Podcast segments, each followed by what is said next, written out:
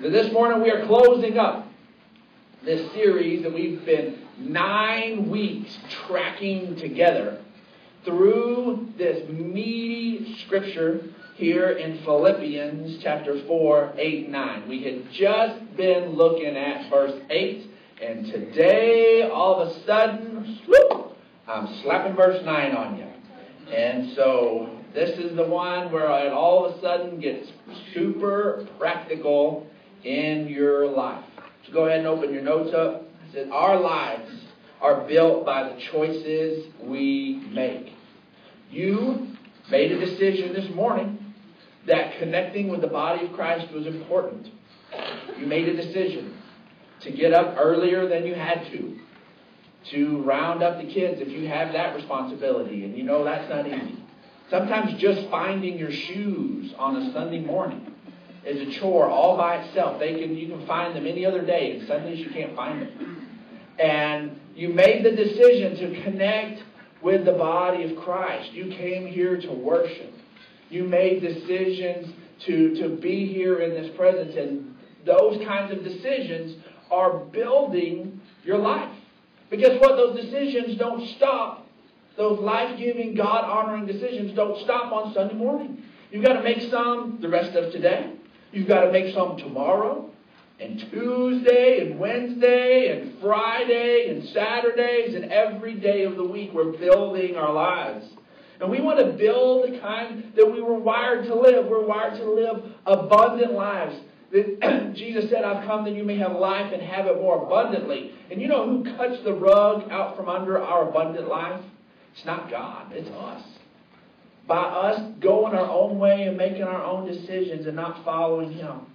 See, how we think and what we think about guide our decisions. And our decisions, those are our life building processes. Let's go ahead and look at Philippians 4, verse 8 and 9. We've just torn this scripture all to shreds.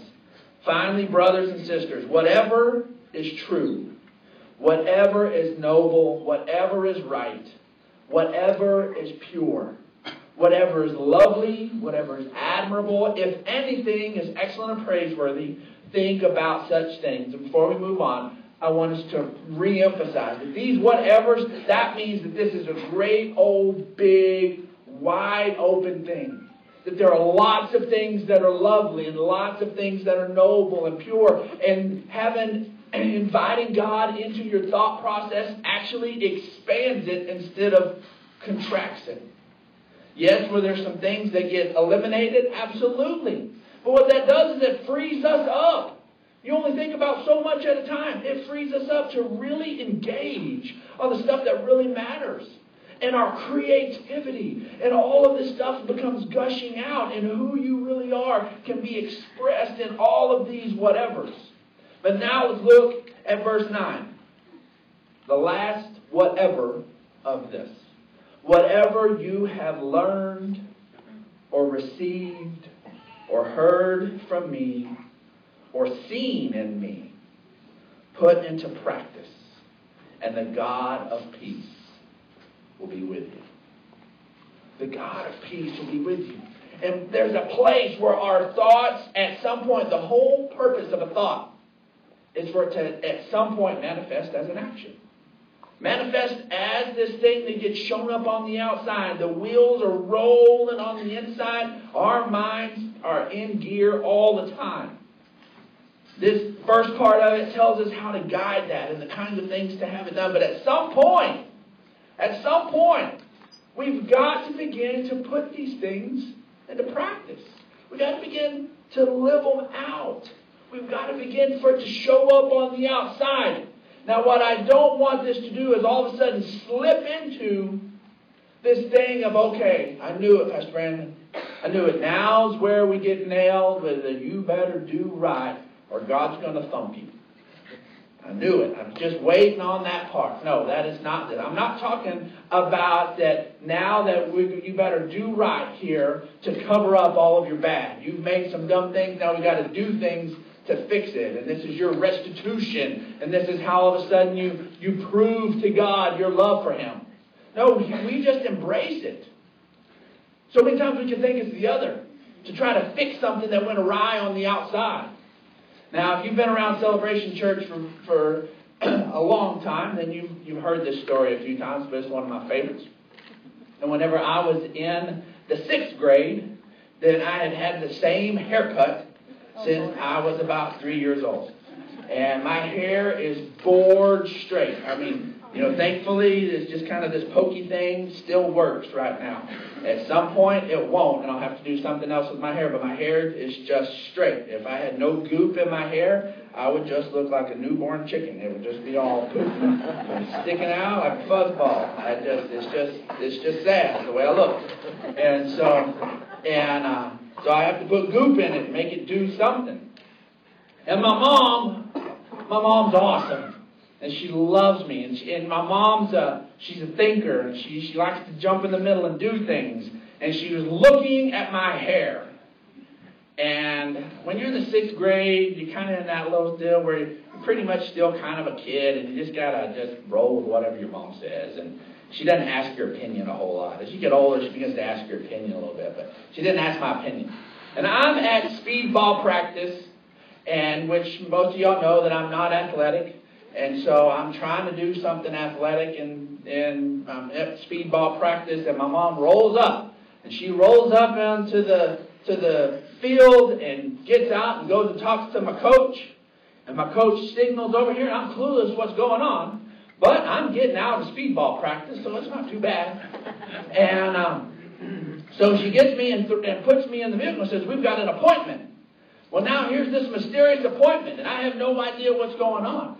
So we load up and she drives. I don't know if I'm going to the doctor. I don't know where I'm going. And she carries me to the lady that does her hair. And they have decided that because my hair is so board straight, that it needs some help to relax. It needs to relax. Of course, this is the 80s, folks. Everybody had perms. So they decided that a perm would what would just be there, and they would put it on just a little bit, and just kind of make my hair relax a little bit, and it would be okay. So they got the biggest rods that you could get. I mean, these are just big old fat rods, not the little tight afro rods, the big ones. And they had the big rods, and she put it on, and for some reason, all they wanted to do was to just fix my hair on the top. Not on the sides, not on the back. Just so that my bangs and stuff would kind of go in a new direction. Now, at this point in time, I don't know what happened, but the curly mullet was in. Does anybody remember the curly mullet? Just right here on the back, and permed right there on the back. The curly mullet was cool in Odessa, Texas, and all over Texas. All over Texas. And so, but it was on the back. Well, this one gets the big rods on the top. And I'm just like, I feel stuck. I can't, I'm not lifting my mom. I'm being respectful. And they're like, I can't believe this is happening to me. And the lady puts the stuff in my hair and puts on the stuff, and it stings horribly. And she leaves it on for half the time. They worked the plan. They did. And then she rinses it off, and she pulls the rods out. And my hair, like, love that stuff. And it just, it just drank it. And it was just, when she pulled the rods out, it went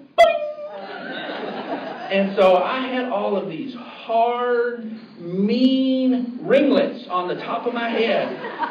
And everything else is board straight everywhere else. They tried everything to get that hair to do something else. And my mom's just starting to cry, and she just feels terrible. And it's just nobody wore a burr back then. I mean, no, back then you either had long hair, you had that thing where you brushed, and you had the cool wings. That was still barely in style, but you had to have hair. And so it was just this, and I just, I, I look like a 12 year old with a bad toupee. I mean, everything is straight, and then here's just this stuff on the top of my head. It was horrible. But this is 1985, folks. Miami Vice is awesome. And Don Johnson is cool. And he wore some cool clothes with the jackets pushed up, and the t shirts and the linen pants. And my mom decided that to help me go to school, and face everyone that it would be if I had some new clothes. So that maybe it was just this whole new look, and people wouldn't be looking at my hair as much, and it was just kind of the whole package. So I'm in the sixth grade, and I wear a jacket to school with my sleeves pushed up, but they didn't have the cool, bright colored undershirt. Instead, she got like this Hawaiian-y flowery shirt. But and so I have it open and have the ringlets on the top of my hair. And my mom tried to curl it in. I want a few oh, boys have been burned on the forehead with a curling iron. And sitting up my mom, she's just feeling terrible. She's trying. She was trying so hard. And so she dressed me all up to try to make this thing be fixed. And instead of Don Johnson from Miami Vice, and I look like Herb from WKRP. Loud shirt, crazy hair, and all you people under 30 said, Herb? Look it up. I'm telling you, Google it after church. All right now, you'll go, I get it. WKRP. It was terrible. And so, and I go to school, and somehow I didn't get ridiculed, and I, somehow I survived, and it finally got long enough to cut off. But man, I will never forget that moment. And so many times we can make mistakes and think that, man, we need, if we'll just dress it up a little bit on the outside, then it's going to be okay. We're not talking, we're getting this about, talking about putting stuff into practice. We're not talking about trying to dress up our mistakes and all our stuff. Man, there's a phrase that's floated around in this concept of fake it till you make it. No.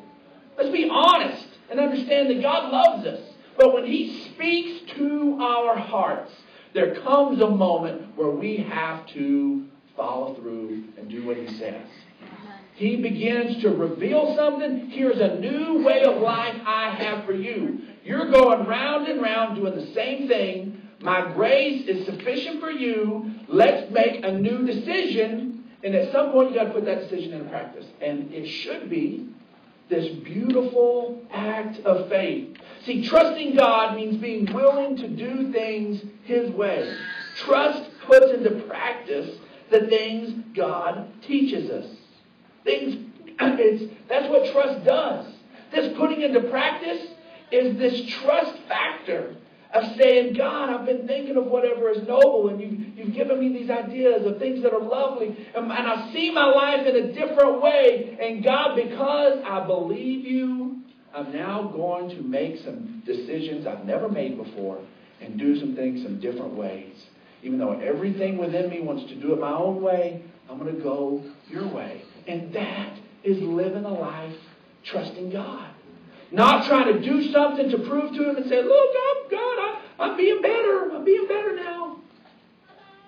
No.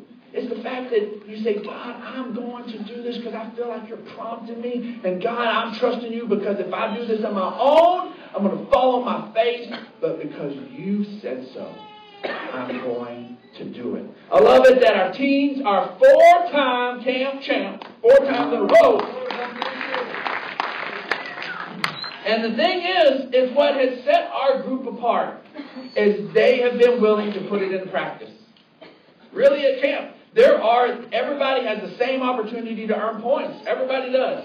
And the thing that makes the difference is they give you so many scriptures, about a dozen scriptures, right? And that are that are there, and for every one that one of your campers memorizes and goes and speaks it to one of the leaders, they get so many points. That's open to everybody. But our group is willing. It's like, here's this key, here's this secret to be able to have a great camp experience. And they put it into practice. They intensely put it into practice. And that is what's made the difference. It's not that our group is any smarter, any faster, any more athletic. It's that our group is simply hungry for God and willing to put it into practice. Willing to just, just be there and be fully engaged. Matthew 7. This is this place where Jesus talks about these two different groups of people of who puts things into practice and who doesn't. Let's look at verse 24. It says, Therefore, any, everyone, everyone who hears these words of mine and puts them into practice is like a wise man who built his house on the rock. The rain came down, the streams rose, and the winds blew and beat against the house. Yet it did not fall because its foundation was on the rock. The rains are pouring. The stream is rising. The wind is pounding. It's the same circumstances. It didn't making the wise decision didn't say, okay, well now you're not going to have these unpleasant circumstances. It's the fact that the results on the other side of it are going to be significantly different.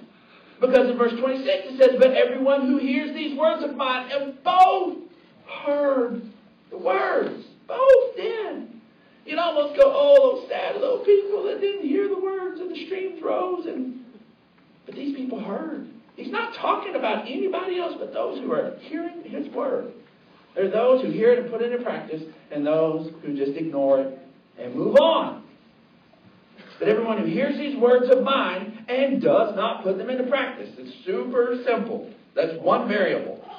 Real easy experiment here. is like a foolish man who built his house on sand.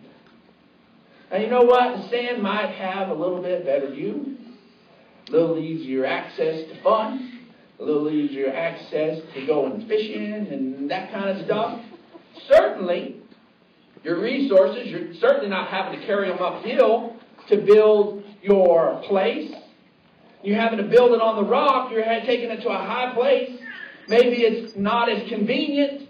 Maybe there's a little more effort. Maybe it's a little more unpleasant to put it on the high place. But look what happens.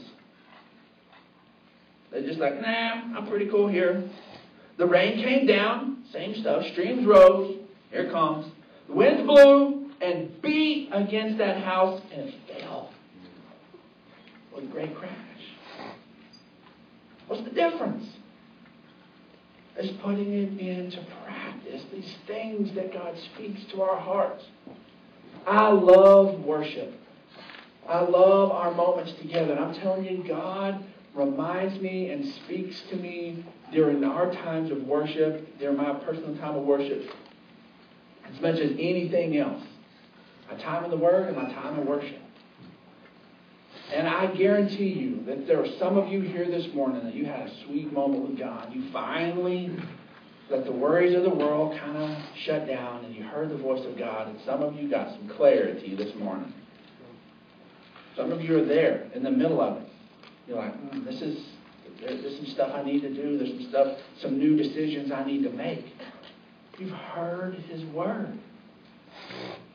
Now it's time to put it into practice. When we do that, it is a beautiful act of faith. See, the guy who has his house put in the rock, man, when the storm's blowing and everything's, everything's going crazy, he's nice and cozy inside.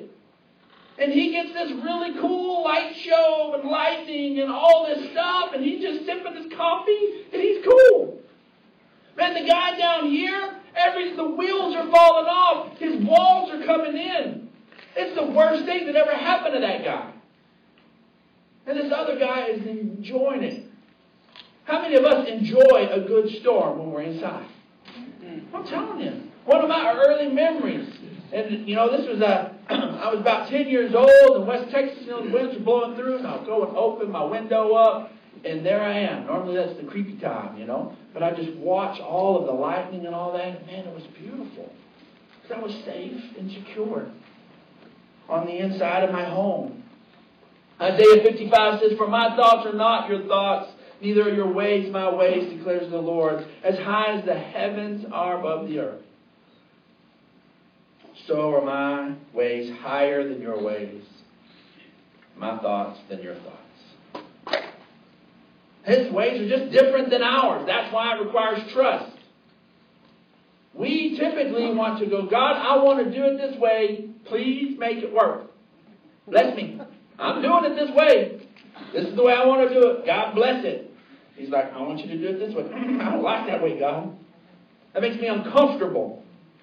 I, that seems creeped out. I, I, I'm doing it this way. God bless it. Bless it, God. Here I am. I'm going. I'm doing it. Bless it, God. And he says, My ways aren't your ways. And living a life of faith is embracing that sometimes we're going to be in the tension between our way and God's way. Mm. And living a life of faith says, All right, God, as uncomfortable as this makes me, I'm going to do it your way. 2 Corinthians 5 7 says, For we live, some translations say, walk by faith and not by sight. I'm telling you, when we walk by, when we walk by sight instead of by faith, faith gives us freedom.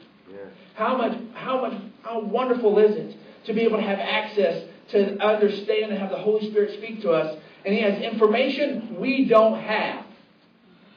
So that we can now step out and when things where we go, okay, based on what I see, this is the decision I'm going to make. And the Holy Spirit said, based on what I see, this is what you need to do. We're like, whoo, it should be awesome. Thank you. But we, as soon as we begin to go, I'm going to base it on what I see, the freedom we should live in is completely removed because we're locked down on simply us. Years ago, when I was a youth pastor, was, summer camp was always an awesome time. And um, during the summers, we used to have to go to camp twice. They had a really large group, and we would take about 45 and 45. And a lot of these kids had never been away from home. We had a bus program, and we were reaching out to kids. These weren't church kids.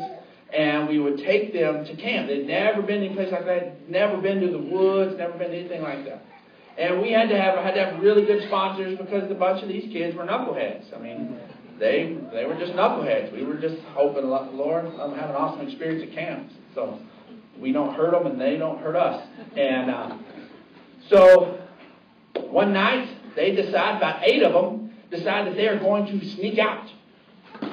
So they're going to sneak out, and eight boys decide they're going to sneak out and just roam this 500 acre camp. Problem was they'd never been out into the woods, so they would not go anywhere there was not light. There's 500 acres for them to go and just enjoy. It was dark, so they stayed in the light, and they were hiding behind cars, and they were running around, and it was so easy to catch them. Because they'd get up to the edge. These are 15, 16, 17 year old boys, and they get up where it can be dark, and they're like, I ain't going there. I'm busting. and go back into it. All this freedom. They had already snuck out. They'd done the hard part. All this freedom in front of them, and they were so freaked out because they could not go where they could not see. We must be willing to live this full life. We must be willing to do it. See, Luke 8 19 says, Now Jesus' mother and brothers came to see him, but they were not able to get near him because of the crowd. And someone told him, Your mother and brothers are standing outside wanting to see you. They're like, Hey, you know, your family's here. And Jesus gives what seems to be a little bit of a rude reply. He doesn't say, Oh, awesome, Mama's here. My family's here. Send them in. He turns it into this teaching moment and says, My mother and brothers are those who hear God's word and put it into practice. This is the definition. That's who it is. That's who, how we are connected with the family of God. It is by embracing who Jesus is and hearing his words and fully laying hold on them. It says, put into practice, not put into perfection. Good. So many times we're intimidated. That's the whole beauty of grace is we can now live this life and we can pursue God fully, not being afraid that when we fail, we've blown it, we start all the way over at the bottom, have to work our way up. We just courageously live for God, and we're human, and we're going to blow it along the way, and God's love and grace covers us, and we just keep moving forward. But man, I was locked down. My camp experience I've shared with y'all before, a summer before my senior year, changed my life. And I was in a struggle all week long because, man, I, I, I recognized God wanted to do something in my life majorly. Little did I know that from that summer then to the to just a, a little bit while later, about a year and a half later, I'd be meeting my wife. Nine months after that, we would be getting married. No nine month correlation, by the way. and, uh, and so, uh, and then time after that, considerable amount of time, Keenan was born. And um, and so, anyways, but man, God, it was just pulling on my heart that there was this urgency, and the only thing holding me back, Oh, only thing holding me back, I was like, God, I just, I know me, God, I know me. In two weeks, and I'm gonna just blow it. I can't do this two weeks. I can't live the life I thought I had to live as a Christ follower for any longer than two weeks. I'll be exhausted. I'll, I'll, I'll, I'll, I'll blow it. And that's, that's all I kept telling him, night after night after night. And finally, I was like, all right, God, I'll just go with you. Still knowing in my heart with this weight that I had this responsibility, that to say yes to him in that moment meant all of a sudden to just do everything super Christian and do everything just right. And I left camp free on one part because I'd said yes to Christ and he was moving in my heart and it changed my life forever more than I even understood but weighed down on another part because I thought I had to walk this out perfectly. I didn't. I just had to trust him. I just hadn't understood that he knew who he was talking to. I was trying to convince him, you recognize you're talking to Brandon Clark. You're saying this to me. I'm not in a good place right now, God. He's like, I know who I'm talking to. Yes and move forward with God from there. See 2 Corinthians 12 9. We're so uncomfortable with our weaknesses, especially as Americans. Man, we're uncomfortable with them. Said, but, but he said to me, My grace is sufficient for you, my power is made perfect in weakness. Therefore, I will boast all the more gladly about my weaknesses, so that Christ's power may rest on me. That's why, for Christ's sake, I delight in my weaknesses, and insults and hardships and persecutions and difficulties and all the stuff that can trip us up. For when I'm weak, then I'm strong. Why? Because he's not relying on himself to be Mr. Awesome in that moment. He's relying on the strength of God. I want to make sure we get this concept in as we're closing. Putting into practice requires trust in God and leaving the results to Him knowing we are 100% right with Him. We're not trying to do things to be right with Him. We're His children. We are, we are saved by faith through grace. We are connected with Him. Putting into practice requires trusting God and leaves the results to Him, but putting into perfection requires trust in ourselves and making our own results. He just wants us to say, Yep, I'll go with you. I'll go with you. Hebrews 7:11. If perfection could have been attained through the Levitical priesthood, that means the, the old law and its ways, and indeed the law given to the people established that priesthood, why was there a need for another priest to come, one in the order of Melchizedek, not in the order of Aaron? Trying to live up to this legalistic set of rules that didn't bring perfection faith in Christ, that's what makes us perfectly right with God. Hebrews, jump on down to verse 17. For, for it is declared you are a priest forever. This is it was declared to Jesus in the order of Melchizedek. The former regulation is set aside because it was weak and useless. For the law made nothing perfect. And a better hope is introduced by which we draw near to God. This connection with God through Jesus Christ.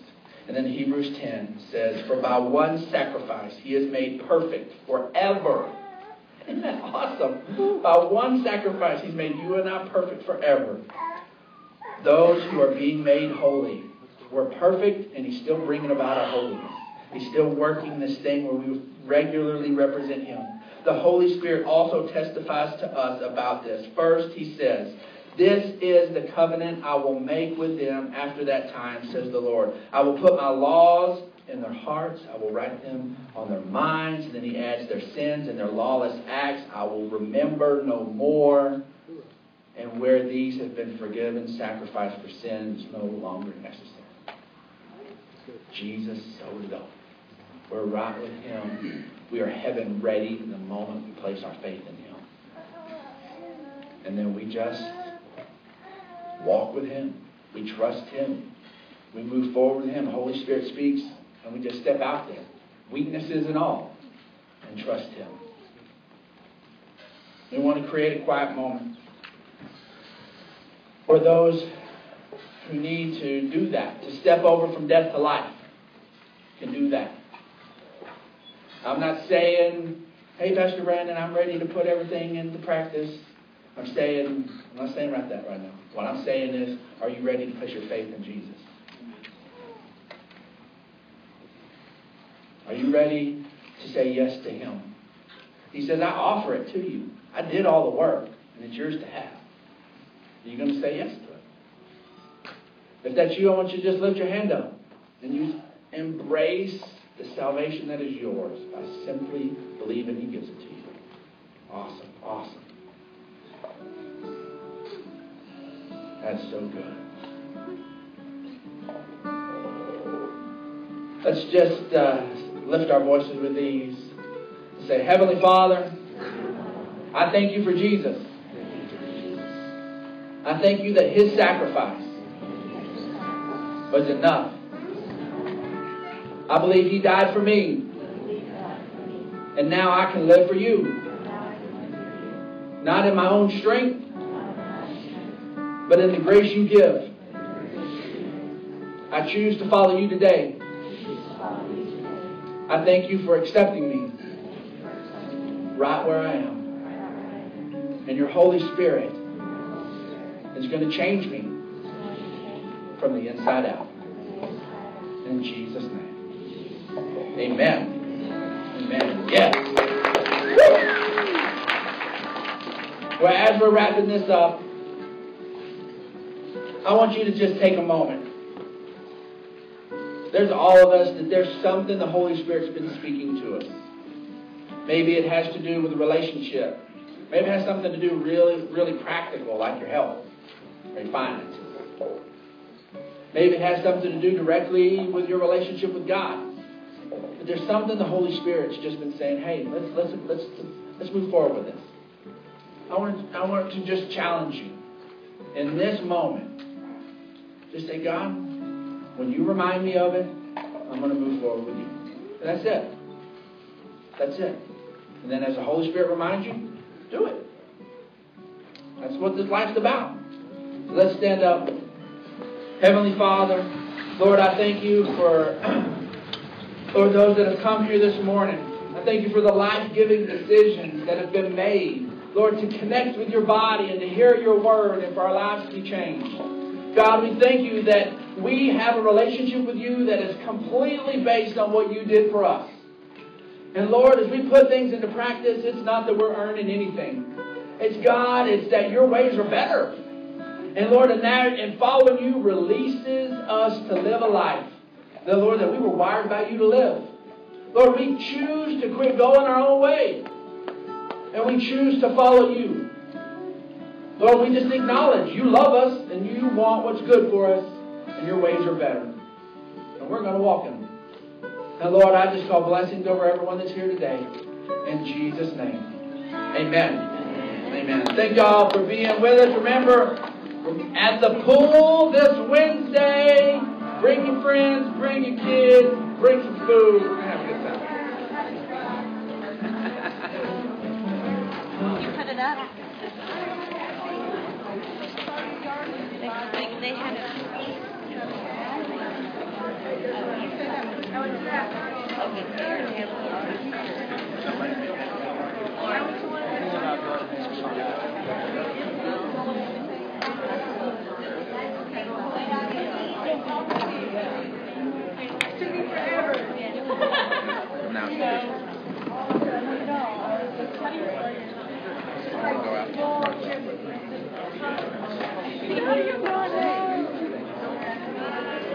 It's a miracle.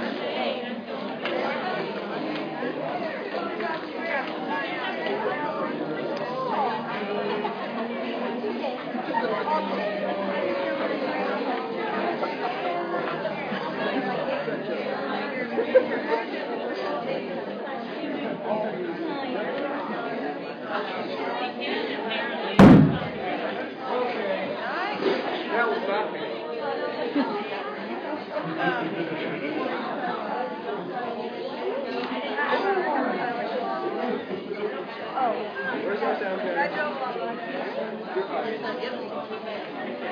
Okay, there they have it. Where's our sound guy?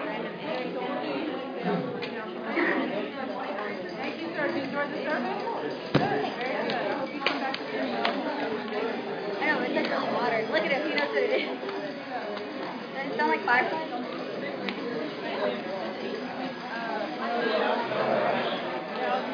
It's